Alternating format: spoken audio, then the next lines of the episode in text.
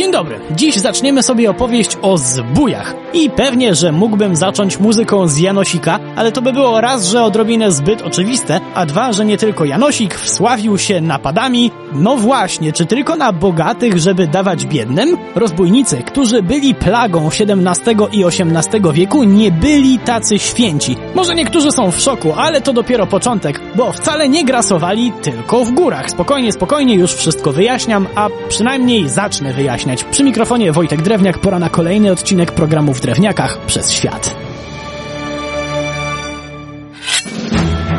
Czy zbójnicy grasowali w górach? Owszem, ale jak już zdążyłem zauważyć, nie tylko. Najważniejsze było to, żeby w każdej chwili można się było ukryć, więc równie popularne były gęse lasy. To jednak nie jedyne wyznaczniki dobrego terenu pod działanie bandy rabusiów, bo tak ich trzeba nazwać. Równie istotne było to, czy w okolicy ludzie byli przychylni takiej ekipie albo ewentualnie skorzy do pomocy w zamian za, nazwijmy to, ochronę czy drobne podarki. Ważne też było to, czy w okolicy władza ostro walczyła z rozbójnikami, czy może dało się szaleć w miarę bezkarnie. Czemu to było ważne dla tych ekip? Bo wcale nie były tak liczne, jak nam to w serialu Janosik pokazano.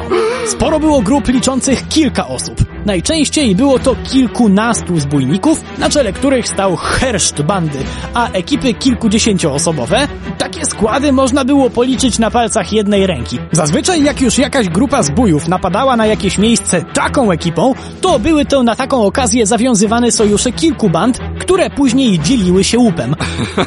Albo zaczynały się potem o zdobyty wspólnie łup wyżynać. Różnie bywało. W sumie spoko by było podać sobie jakieś przykłady takiego zorganizowanego rabunku, a nie ma lepszego przykładu niż ten z 1704 na terenie dzisiejszej zachodniej Ukrainy. Złodziejaszki pomysł mieli, co by nie mówić, znakomity. Napad na dom weselny podczas imprezy celebrującej nowo zawarty związek syna jednego z najbogatszych kupców w okolicy.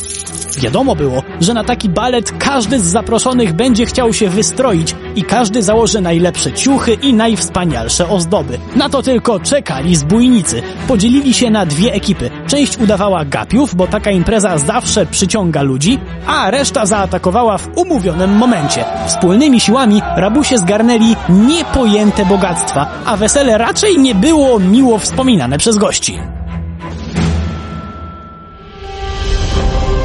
Tylko chwila, chwila. Czemu akurat XVII i XVIII wiek to złote czasy dla rozbójników? Bo, żeby było jasne, to nie tak, że na przykład w średniowieczu do zorganizowanych na większą skalę napadów nie dochodziło. Mamy trochę potwierdzonych w dokumentach akcji rabunkowych, chociażby w klasztorach. Jednak w tamtym okresie prości ludzie mieli mimo wszystko odrobinę więcej swobody niż w kolejnych wiekach. Z czasem przykręcano chłopstwu śrubę. Szlachta coraz mocniej wyzyskiwała swoich poddanych, którzy tęsknili za dawnym życiem. Ale to nie wszystko. Kolonizowano też nowe ziemie, w tym Podhale, gdzie lokalni mieszkańcy byli już w totalnym szoku, jak możni zaczęli im narzucać nowe normy. Wiele osób nie zgadzało się z tym i wybierali karierę buntownika, rozbójnika. O, proszę, nawet się zrymowało. Taka osoba, jak już raz się zdecydowała na życie rozbójnika, to nie było odwrotu. Może i była wolność, ale cały czas trzeba było się przemieszczać, uważać. O żadnej rodzinie nie mogło być mowy. No ale czego się nie robi dla... I zaraz ktoś wychowany na Janosiku powie niezależności. Tu jednak opinie są podzielone, bo większość znawców tematu uważa, że jednak priorytetem była chęć łatwego zarobku. Czemu? Spójrzmy na dość bezlitosne statystyki z ziemi żywieckiej, gdzie w latach 1589-1782 przeprowadzono 119 napadów, z czego tylko 16% to były dwory i folwarki. Za to już co trzecia akcja była skierowana przeciwko bogatym chłopom, a 25% to Bogu ducha winni Juhasi w swoich szałasach, hen na halach, hej. Zagalopowałem się, przepraszam, trochę żałuję. No ale dobra, moment, moment. To rozbójnicy nie byli ówczesnymi Robin Hoodami?